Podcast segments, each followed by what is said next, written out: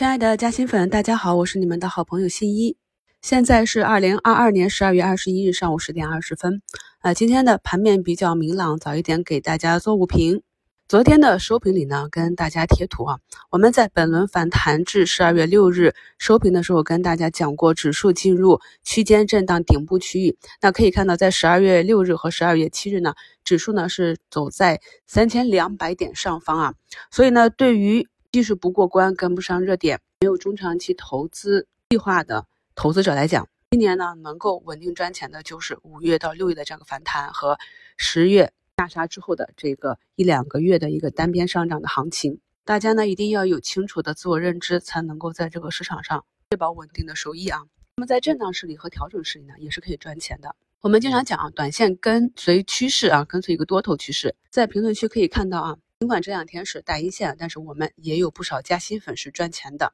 我在市场上呢，跟大家去挖掘短线和中期的机会，方便操作比较活跃的朋友去在这四五百个板块里面去找市场当下的热点，这样我们才能够进行有目的的低吸啊。那么在十二月十八日跟大家分析的春季行情热点板块里面，我们是重点讲了旅游。这两天市场的大跌，我是不慌的啊，逐步的把短线仓位呢开到旅游、消费、食品这些。那么今天呢，它就是。带领了市场反弹，我们可以看到桂林旅游、曲江文化、西域旅游、中信旅游、中青旅啊，目前都是啊是比较好。还有我们已经跟踪了一个月之久的民报概念啊，南岭民报、保利联合、金奥博啊，那这三个呢都是啊近期走势明显强于市场的。我们在市场中去找短线机会，就是要找整个走势是强于市场的，特别是在市场大跌的时候。水落石出啊，谁是金子啊，就一目了然。我呢是特别不喜欢一种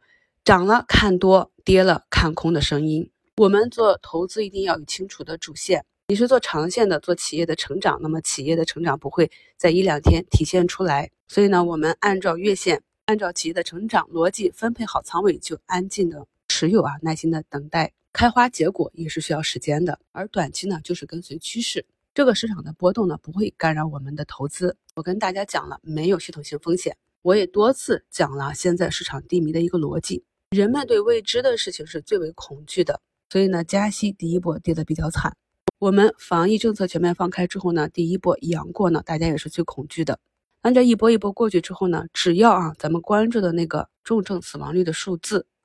它没有暴增，那么市场将来一定是慢慢的会越来越暖的啊。那么北京是第一波爆发的，目前呢社会秩序也在逐步的恢复。在昨天收评里呢，我第一次进行了一个市场调查，那么以后这种调查也会持续的间断性的进行，来帮助朋友们呢来认识啊我们目前社会啊恢复的一个情况。所以说呢，我们有了非常清晰的逻辑，也有了目标，在这种大跌的时候，我们就不应该再恐慌了，而是应该去寻找机会，把前期高抛的仓位加回来。所以呢，你如果近期关注的啊，在三千两百点上看多的，在连续两根大阴线看空的这样的声音啊，大家都应该学着去屏蔽。目前呢，南岭民报已经涨停啊，我们近期跟踪的已经跌到位的军工啊、风电啊这些方向啊，都已经走出底部小连阳。还有朋友在股市嘉兴圈提问呢，猪肉是不是到底了？那猪肉的空间确实到底了，注意它。能不能反弹？是横盘震荡，还是慢慢的小阳线反弹，还是暴力反弹？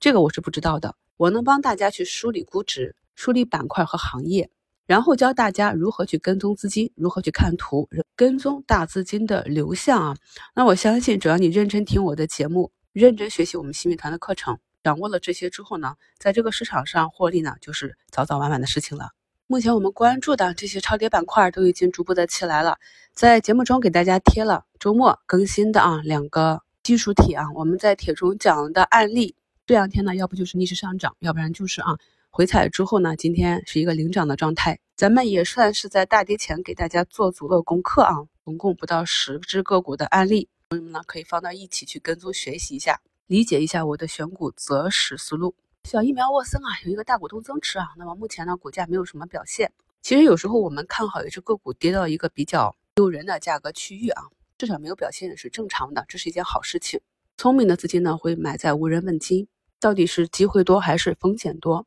市场呢，其实拼的是一个认知，有了认知呢，才能把握好预期差。还有啊，市场上虽然有上百家的科技股啊，但是实际上能够成为在国际上有一定地位啊，在国内一流的这些科技公司呢，数一数啊，也不过是个位数啊，都是我们在过去的节目中讲过的这些公司。那么市场低迷的时候呢，是全市场的集体下杀，而等到市场周期回转啊，虽然科技是渣男，但是你去看一下半导体芯片的行情啊，哪一次不是轰轰烈烈啊？那么等到周期回转啊，我们这些真正的大牛公司呢，大概率啊就会领先于其他的啊炒作的公司，稳稳的成长起来。就像我们一直关注的射频这个龙头呢，它是国内五 G 射频芯片的唯一一家全球顶流公司。虽然上一波呢股价从七十八啊攻击到一百二十九点五啊上方这个缺口位置就开始横盘震荡整理，但是伴随企业业绩的成长和市场温度逐渐的回暖啊，那么在这个震荡区间的末端，股价最终的运行方向是向上还是向下？哪一个概率大？相信朋友们也是心中有所计量的。所以呢，在昨天啊，连续两天的下杀，其实呢，也是一个赶底，快速的调整，一步到位。如果呢，心中没有一个成长的逻辑和对整个市场周期大致的了解啊，那么昨天就会恐慌。所以昨天我们上鸡汤啊，如果前期没有高抛，那么经过市场连续的下跌，你如果要减仓，至少也要等到这种技术性反抽的时候，我们是卖涨买跌。市场呢，就是要给我们这种错误的感觉。每一波大的行情启动之前呢，都是要砸底的。拉升前砸一波啊是非常正常的，重要的是你要不要以仓位应对，或者要不要以仓位配置去应对。因为呢，尽管近期啊市场是横盘震荡阴跌下杀，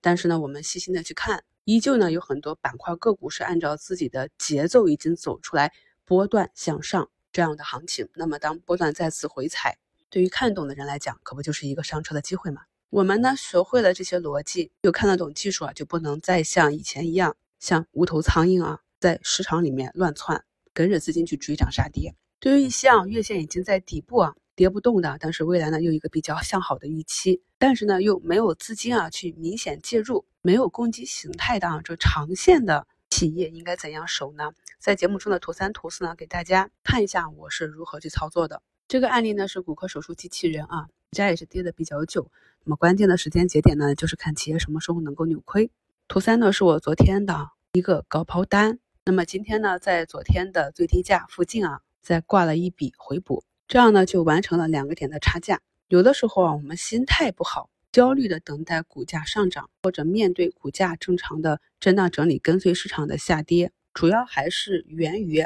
我们的仓位与我们对企业的认知、对市场的理解不相匹配。咱们节目和课程中呢，是讲了短期、中期、长期各种各样的估值和技术啊。大家在听节目的时候呢，试着去选取最适合自己的一个方式，重点的去理解，建立一个舒适的投资方式。我们不需要去跟别人比较，只要呢自己啊知道我们每天都在进步，学的多一点啊，理解的深一点，少犯一点错误，重复正确的操作，通过学习实现给自己加薪。祝大家交易顺利，我们收评再聊。